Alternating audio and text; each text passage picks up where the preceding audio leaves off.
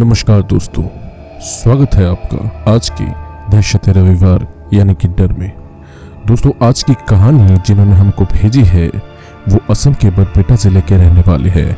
वो नहीं चाहते हम आपको उनका नाम बताएँ, क्योंकि वो अपने ज़िले के पुलिस स्टेशन में एक बहुत प्रसिद्ध सब इंस्पेक्टर रह चुके हैं। दोस्तों, कहानी शुरू करने से पहले please plug in your headphones and let's start the stories which are unknown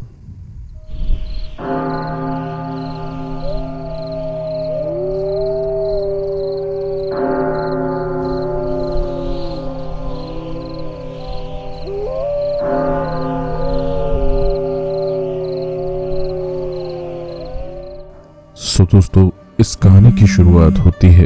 तब, जब मुझे रात को एक कॉल आता है, जिसमें मुझे बताया जाता है कि एक गाँव में कुछ गाँव वालों ने मिलकर एक बूढ़ी औरत को जलाकर मार डाला है।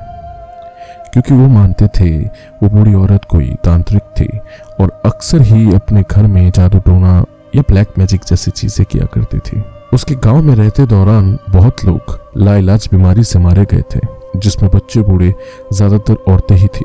गाँव वालों को जब लगा कि इतने सारे लोगों की अचानक हुई मौत का कारण शायद किसी तरह से वो बूढ़ी औरत हो सकती है तो सबने मिलके उसके छोटे से घर में आग लगा दी। जब वो बूढ़ी औरत आग के डर से बाहर निकली तो गाँव वालों ने मिलके उसे एक पेड़ से बाँध कर चला दिया। मैंने इतना सुनकर फ़ोन रख दिया और पुलिस स्टेशन में मैसेज करके दो हवलदार और जीप मंगवा ली। ठीक आधे घंटे बाद जीप आ गई। हम रवाना हुए उस गाँव के लिए।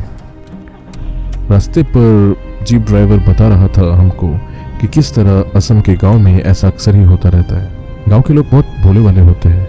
वो अक्सर ही ऐसी मन घरत बातों पे विश्वास करके ऐसे फैसले ले लेते हैं जिनका हिसाब उनको बहुत मुश्किल से चुकाना पड़ता है। अभी इस गाँव की घटना को ही ले लीजिए। उन्हें पता भी नहीं होता कि वो एक जुर्म करके बैठे हैं। सब अपने घर में जुर्म को अंजाम देकर चैन से सो रहे होंगे। उन्हें लग रहा होगा कि अभी गाँव की सभी समस्या खत्म हो गई होगी। पर उनकी असली मुसीबत तो शुरू होगी हमारे वहाँ पहुँचने के बाद। हम सबने हंस के ड्राइवर की बात पर हामी भरी।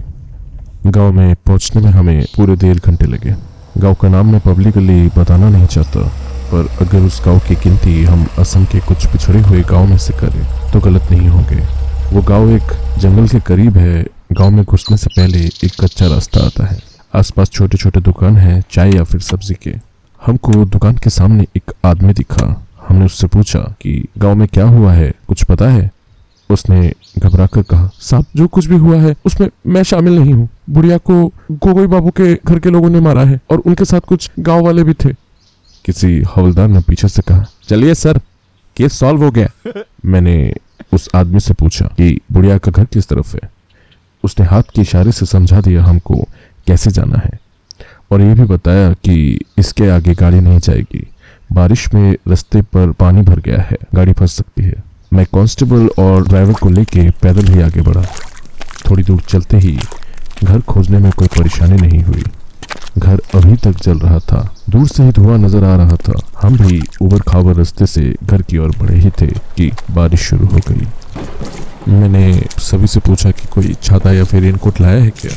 सभी ने मना कर दिया। एक कांस्टेबल ने बोला, सर, बारिश जब तक खत्म नहीं होती, आप घर के अंदर चले जाइए। हम तब तक छानबीन कर लेंगे।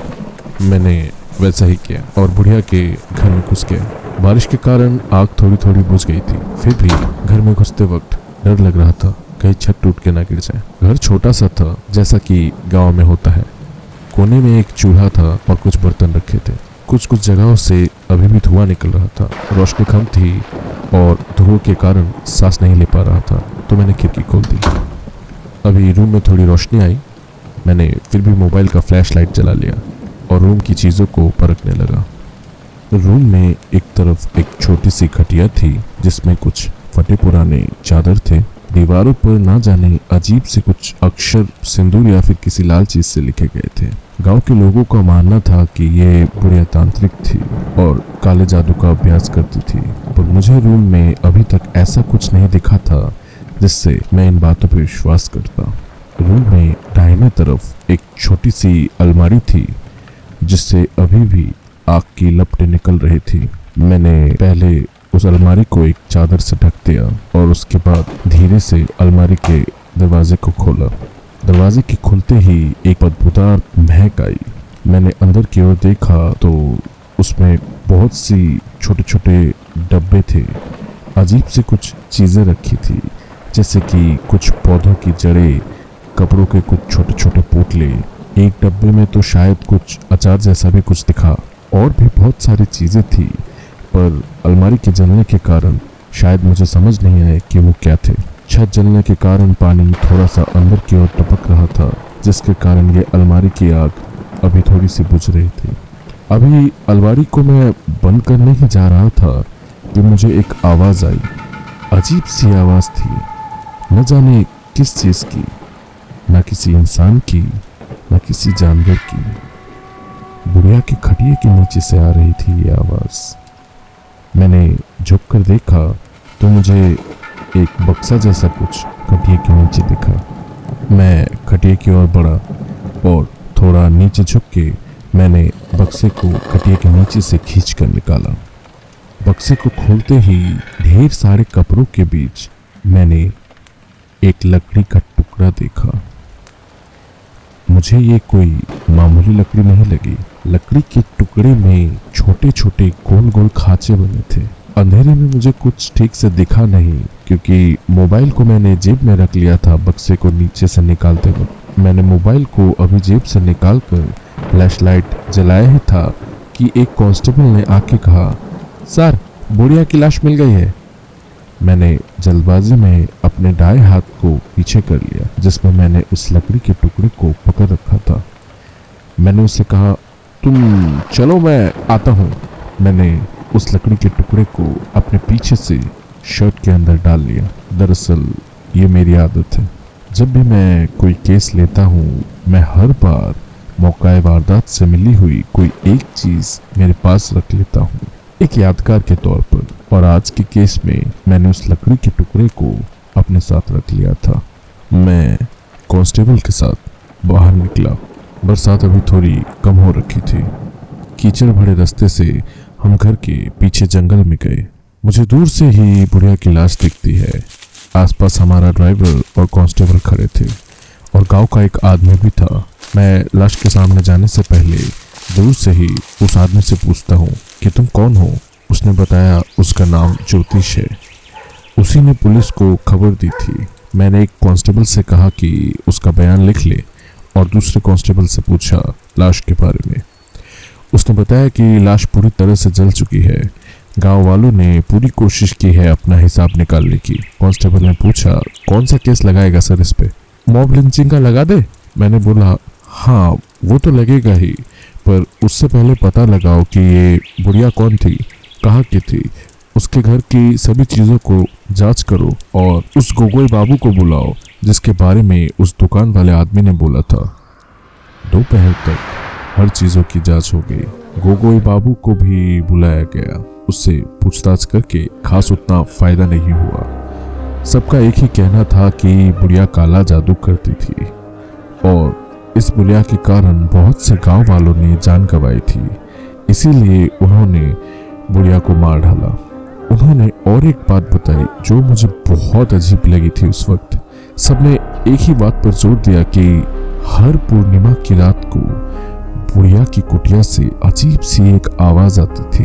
वो आवाज़ ऐसी थी कि समझा नहीं सकते और सब लोग उस आवाज़ को सुन भी नहीं सकते थे। कहते हैं, जिनको भी वो आवाज़ सुनाई देती थी, वो पागलों जैसी हरकतें करते थे। हमेशा जंगल की ओर दूर इशारा करके बोलते थे कि वो बुला रही है। आवाज़ के सुनने के चार पाँच दिनों के बाद ही उनकी मौत हो जाती थी। क्योंकि वे लोग मरने से पहले जंगल की ओर इशारा करते थे और जंगल में सिर्फ़ वो बुढ़िया ही रहती थी। इसी तरह लोगों को विश्वास होने लगा कि इन सभी मौतों का कारण बुढ़िया थी। अभी कुछ महीने तो ऐसे भी थे कि किसी के पेड़ के गिरने से मौत हो तो सब बुढ़िया को ही जिम्मेदार माना करते थे। इसीलिए सब लोगों ने मिलकर बुढ़िया के घर को जला दिया और उसके साथ बुढ़िया को भी जला दिया। मुझे तब ये बातें अंधविश्वास और गाँव के लोगों की अनपढ़ता से ज़्यादा और कुछ नहीं लगी। हमने फ़ौरन एक्शन के तौर पर गोगोई बाबू और सात या आठ जन को शक की बिना पर अरेस्ट कर लिया।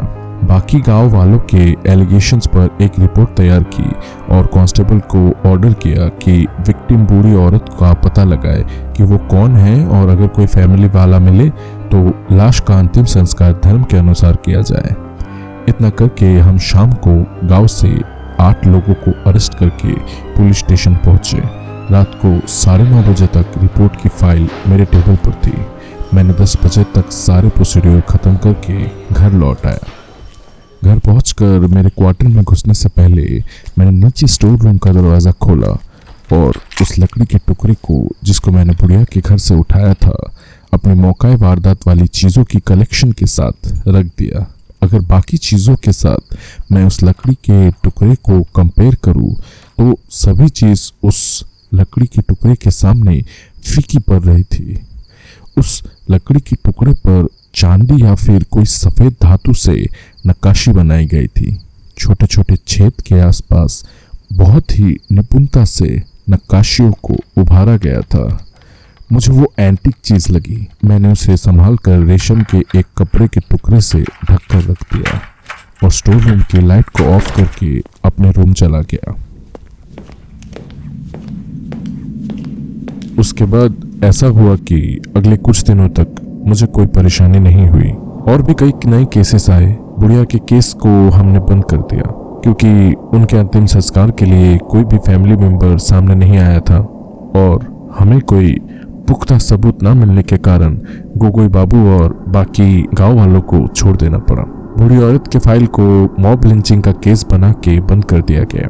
ऑफ़िस की बाकी कामों को खत्म करके मैं घर लौट आया, और उसी रात से शुरू होती है मेरी परेशानी।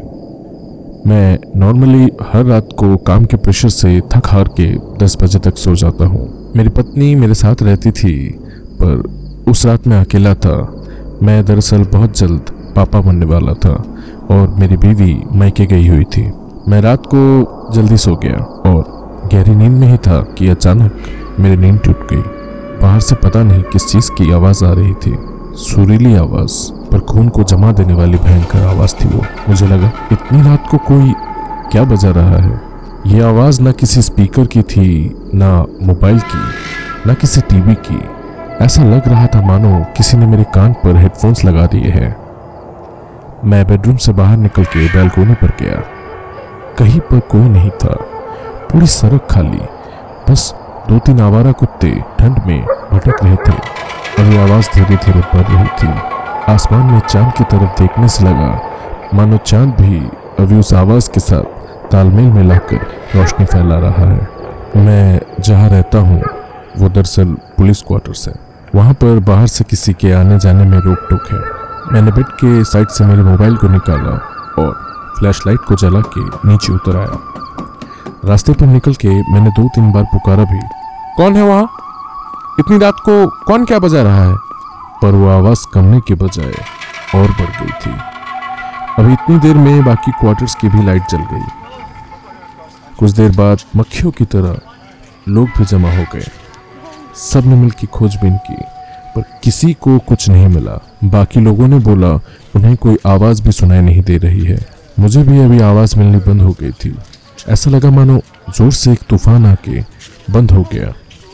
बाकी लोगों ने बताया कि जो सिक्योरिटी गार्ड रात को नीचे सोता है, उसी ने नशा वशा करके मोबाइल में गाना वाना बजाया होगा। रात को वही आवाज़ गूंज रही थी शायद। मैंने सबको परेशान करने के लिए माफ़ी मांगी और बड़े चिंतित ढंग से अपने रूम की ओर चला गया। घड़ी में दस पैंतालीस बज रहे थे। मैं सो गया। रात को फिर ऐसी कोई परेशानी नहीं हुई। सुबह मैंने गार्ड को डांट लगाई और कहा, रात को नशा करके सोते हो क्या? मोबाइल में गाना क्यों बजा रहे थे? उसने डर कर कहा, साहब, कल तो मैं आया ही नहीं था। ऐसे भी पुलिस क्वार्टर्स है यहाँ। क्या कोई क्राइम करेगा? धीरे धीरे उस रात की बात को मैंने मन से मिटा दिया। स्टेशन में और भी कई केसेस आए। मेरे काम से एसीपी साहब बहुत ही खुश थे। इस साल मुझे बेस्ट ऑफिसर का अवार्ड मिलने वाला था। मेरा फ्यूचर ब्राइट है, इसमें कोई शक नहीं था। इन सभी बातों के बीच और भी कुछ हफ़्ते बीत गए और फिर एक पूर्णिमा की रात। मेरी नींद फिर से टूट गई। बिस्तर पर लेट के ही मैं सुन पा रहा था, फिर से वही डरावनी आवाज़ को। अजीब आवाज़ है वो। न किसी इंसान की, न किसी जानवर की, न किसी प्राकृतिक वस्तु की। मेरी जगह और कोई होने से शायद डर से काँप चुका होता। मैंने मोबाइल पर वक्त देखा। रात के दस पंद्रह बज रहे थे। मैंने अपनी सर्विस गन को अनलॉक किया। उसमें मैगजीन भर के लोड करके बाहर निकल गया। रास्ता एकदम क्लियर था, न कोई इंसान, न कोई जानवर। ठीक पिछली बार की तरह आवाज़ वैसे ही बंद हो गई, जैसी शुरू हुई थी। ये सब जो कुछ भी मेरे साथ घट रहा था, उसका कोई एक्सप्लेनेशन तो मेरे पास नहीं था, पर इतना समझ चुका था कि पूर्णिमा की रात के अलावा ये आवाज़ सुनाई नहीं देती। सुबह मैंने गार्ड को पूछा, क्या कल रात को तुम आए थे? उसने कहा हाँ साहब, मैंने पूछा, कल कोई आवाज़ सुनी थी तुमने? उसने बोला, नहीं, पर वो मुझे अजीब तरह से घूर रहा था। शायद उसे लग रहा होगा कि मैं बीमार हूँ या फिर मेरा दिमाग खराब हो रहा होगा। मैं भी इस बात को और नहीं बढ़ाना चाहता था और मैं रेडी होके ऑफ़िस चला गया। उसके बाद की पूर्णिमा की रातों को फिर से वो एक ही घटना मेरे साथ घटी। उन रातों को मैं कान पकड़कर या उंगली डालकर सोया रहता था। पता नहीं, कोई और क्यों उन आवाज़ों को नहीं सुन पाता था। कभी कभी लगता था, कहीं मुझे कोई मानसिक बीमारी तो नहीं हो गई है? मैंने गूगल पर भी सर्च किया, पर उसका कोई सोल्यूशन नहीं निकला। आने वाली पूर्णिमा की रातों को मैं और नहीं सोया। मैं दस बजने का इंतज़ार करने लगा। उस आवाज़ का क्या रहस्य था, ये मुझे पता लगाना ही था। नहीं तो शायद लोग मुझे पागल समझने लग जाते और फिर ठीक दस पंद्रह बजे, उसी रात, वो आवाज़ फिर से शुरू हुई। मैं बिस्तर से झट से खड़ा हो गया। कन लोडेड ही थी। आवाज़ जिस ओर से आ रही थी, मैं उस ओर छूट पड़ा। वो आवाज़ अचानक से बंद हो गई। तब तक मैं मेरे स्टोर रूम के दरवाजे के सामने पहुँच चुका था। अभी मुझे समझ आया, वो आवाज़ स्टोर रूम से ही आती है। लेकिन दरवाजे पर तो ताला लगा था। अंदर कोई कैसे घुस पाता? स्टोर रूम की सभी खिड़कियाँ भी बंद थी। मैंने स्टोर रूम के दरवाजे का ताला खोला। दरवाजे की कुंडी को बिना खोले ही एक खींच के लात मारा। दरवाज़ा ज़ोर से खुल गया। मैं मोबाइल की फ्लैशलाइट को ऊँचा करके और गन को सामने पकड़कर आगे बढ़ा। अगर कोई मेरे साथ मज़ाक कर रहा था या फिर बदला लेने की कोशिश कर रहा होगा तो आज उसकी खैर नहीं है, पर स्टोर रूम में घुसकर मुझे ऐसा लगा कि किसी एसी वाले कमरे में घुस गया हूँ। ठंडी हवा मेरे चेहरे में लग रही थी। ऐसा लगा कि किसी ने फ्रिज का दरवाज़ा खोल दिया है। मैं चारों तरफ़ फ्लैशलाइट को घुमा घुमा कर देख रहा था कि अचानक एक डर ने मुझे चारों ओर से घेर लिया। ऐसा लग रहा था, मानो कोई या फिर कोई बहुत से लोग अंधेरे से मेरी ही ओर देख रहे हैं। मैं किसी को देख नहीं पा रहा, पर वो मुझे देख सकते थे। ये ऐसा एक डर है जो मैं लिख कर समझा नहीं सकता। शायद दो या फिर तीन मिनट हुए होंगे मुझे उस रूम पे, पर मुझे ऐसा लगा कि सदियाँ निकल गई है। मैं स्टोर रूम को बंद करके निकल ही रहा था कि फिर से वो आवाज़ बज उठी। ऐसा लगा कि रीत की हड्डी से ठंडी बर्फ़ बह गई हो। मेरे अंदर इतनी हिम्मत नहीं थी कि मैं उस दरवाजे को फिर से खोल पाऊँ। अचानक मुझे याद आई उस गाँव वाले की बात। साहब वो बुढ़िया जिसको अपना शिकार बनाती है, सिर्फ़ उसी को वो आवाज़ सुनाई देती है। वो पागलों जैसी हरकत करते हैं। साहब, वो आवाज़ ऐसी है कि समझा नहीं सकते। मुझे तभी समझ में आई वो बात। बुढ़िया से एक ही चीज़ रिलेटेड थी, जो अभी उस स्टोर रूम में मौजूद थी। वो लकड़ी का टुकड़ा, जो मेरे स्टोर रूम में था। उसी से आवाज़ आती है। मैं रूम में घुस गया और मैंने रेशम के कपड़े को खोला। उनमें से निकल आई वो लकड़ी। पर फ्लैशलाइट की रोशनी में मुझे समझ में आई वो बात कि वो कोई मामूली लकड़ी नहीं है, बल्कि ये तो एक बांसुरी है। बांसुरी में बहते हुए गर्म सांसों को मैं अभी भी महसूस कर पा रहा था। ऐसा लग रहा था कोई अदृश्य शक्ति अभी भी उस पर फूक रही हो। बांसुरी को लेकर मैं स्टोर रूम से निकल ही रहा था। कि मुझे एक चीखती हुई हँसी सुनाई दी चारों ओर से। हाँ एक औरत की हँसी। मेरे कान गर्म हो गए। ऐसा लगा कि मैं पागल हो जाऊँगा। मैं चीख उठा और अचानक मेरे कंधे पे किसी ने हाथ रखा। ये वही गार्ड था। उसने मुझे पूछा, मैं यहाँ क्या कर रहा हूँ? मैंने उसे कोई जवाब नहीं दिया और अपने कमरे में लौट आया। सुबह मैं उसी गाँव के लिए रवाना होता हूँ। मुझे लगा कि अगर मैं उस बांसुरी को उसी घर में लौटा आऊँ तो मेरी सारी समस्या खत्म हो जाएगी। मैं गाँव पहुँचा और गाँव के लोगों ने मुझे घेर लिया। मैंने उन्हें सारी बातें बताई। उनकी घूरती हुई आँखें मुझे बता रही थी कि मुझे उस बांसुरी को नहीं छोड़ना चाहिए था।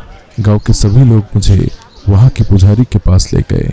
पुजारी ने मुझे बताया कि मुझे उस बांसुरी को उस बूढ़ी औरत की लाश के साथ ही दफना देना चाहिए था, पर मैंने उन्हें बताया कि एक्चुअली हम उनका अंतिम संस्कार कर चुके हैं। पुजारी ने कहा, फिर हिंदू धर्म के अनुसार हमें उस बांसुरी को जला देना चाहिए। इतना कहते ही गाँव वाले पता नहीं कहाँ से मिट्टी का तेल लेकर आ गए। वो बांसुरी को छूना नहीं चाहते थे। उन्होंने कहा कि मुझे ही उसे जलाने के लिए। मैंने जेब से माचिस निकाली और पहली तिल्ली में आग लगी, पर वो बुझ गई। गाँव वाले और डर गए। आखिरकार किसी के लाइटर से उस बांसुरी पर मैंने आग लगा दी। ऐसा सुकून मुझे आज तक नहीं मिला। ऐसा लगा, मानो मेरी ज़िंदगी में अब कोई तकलीफ़ ही नहीं होगी। बांसुरी जब तक जलकर राख नहीं हुई, मैं वही बैठा रहा। गाँव वालों को धन्यवाद कहकर मैं जीप स्टार्ट करके निकल गया। हाई रोड पर पहुंचकर गाड़ी को फोर्थ गियर में ढाला ही था कि मैंने फिर से वो आवाज़ सुनी। मैं अपने आप में और काबू नहीं रख पाया। इतना डर गया था कि हाथ से स्टीयरिंग छूट गई और पाए तरफ़ से एक ट्रक ने आकर जीप को ठोक दिया। जीप पलट गई और उसके बाद मेरी आँखें खुलती है हॉस्पिटल में। मैं दो हफ़्ते तक हॉस्पिटल में ही था। उस एक्सीडेंट में मैंने मेरे दाएँ तरफ़ के कान और आँख को खो दिया था और मुझे उसके बाद कभी वो आवाज़ सुनाई नहीं थी अभी भी हर पूर्णिमा को मैं डर जाता हूँ उस पल को याद करके। बाद में मैंने गाँव के बारे में भी पता लगाया। पता चला, गोगोई बाबू और कुछ गाँव वालों की भी अलग अलग दुर्घटना में मृत्यु हो गई थी। मेरे साथ क्या हुआ, इसका कारण अभी तक मुझे नहीं मालूम, पर मैं अपने आप को भाग्यवान मानता हूँ कि मैं अभी तक ज़िंदा हूँ। सो दोस्तों आज की इस कहानी को यही खत्म करते हैं और जाने से पहले एक बात बता देना चाहता हूँ। कहते हैं भूत प्रेत या आत्माएँ किसी भी वस्तु से खुद को जोड़ सकती है। वो वस्तु कुछ भी हो सकती है। एक कुर्सी एक अंगूठी, एक आईना या फिर एक घड़ी। दोस्तों, ज़रूरी नहीं, अगर कोई घर या कमरा, अगर भूतिया है तो वहाँ कोई त्रास्ती या फिर किसी की मृत्यु हुई है। आप बड़े आराम से किसी तरह की नीलामी या फिर किसी तरह की बिक्री से अपने साथ एक स्पिरिट या फिर एक आत्मा को अपने साथ घर ला सकते हैं। सोचिए, आप किसी चीज़ को अपने घर लाते हैं। वही चीज़ किसी ऐसे व्यक्ति की थी, जिसका उस वस्तु के साथ एक मज़बूत संबंध या फिर बंधन था। तो वो व्यक्ति अभी भी मरने के बाद अपने आप को लटकाए हुए उसी जगह जाएगा, जहाँ वो वस्तु जाती है। हम सभी के पास ऐसी एक वस्तु होती है, जिसके लिए हम सुरक्षात्मक होते हैं और प्रेमपूर्ण भी होते हैं। अभी भी बहुत सारी ऐसी वस्तु है जो नेगेटिव एनर्जी रखती है, पर हमें उनके बारे में पता नहीं। शायद आज के हमारे इन सब्सक्राइबर के घटना में भी कुछ ऐसा ही हुआ होगा। वो अनजाने में एक ऐसी चीज़ अपने साथ ले आते हैं, जिसके लिए उन्हें अपनी ज़िंदगी में ऐसी कुछ चीज़ों को खो देना पड़ता है, जिसकी वो कल्पना भी नहीं रखते थे। दोस्तों अगर आपको मेरी कहानी अच्छी लगी तो जाने से पहले प्लीज़ एक बार मेरे चैनल में लाइक या फिर सब्सक्राइब कर दीजिए। हम फिर से लौटेंगे आने वाले रविवार में और एक नई दिलचस्प घटना को लेकर। तब तक के लिए डरते रहे और डराते रहे।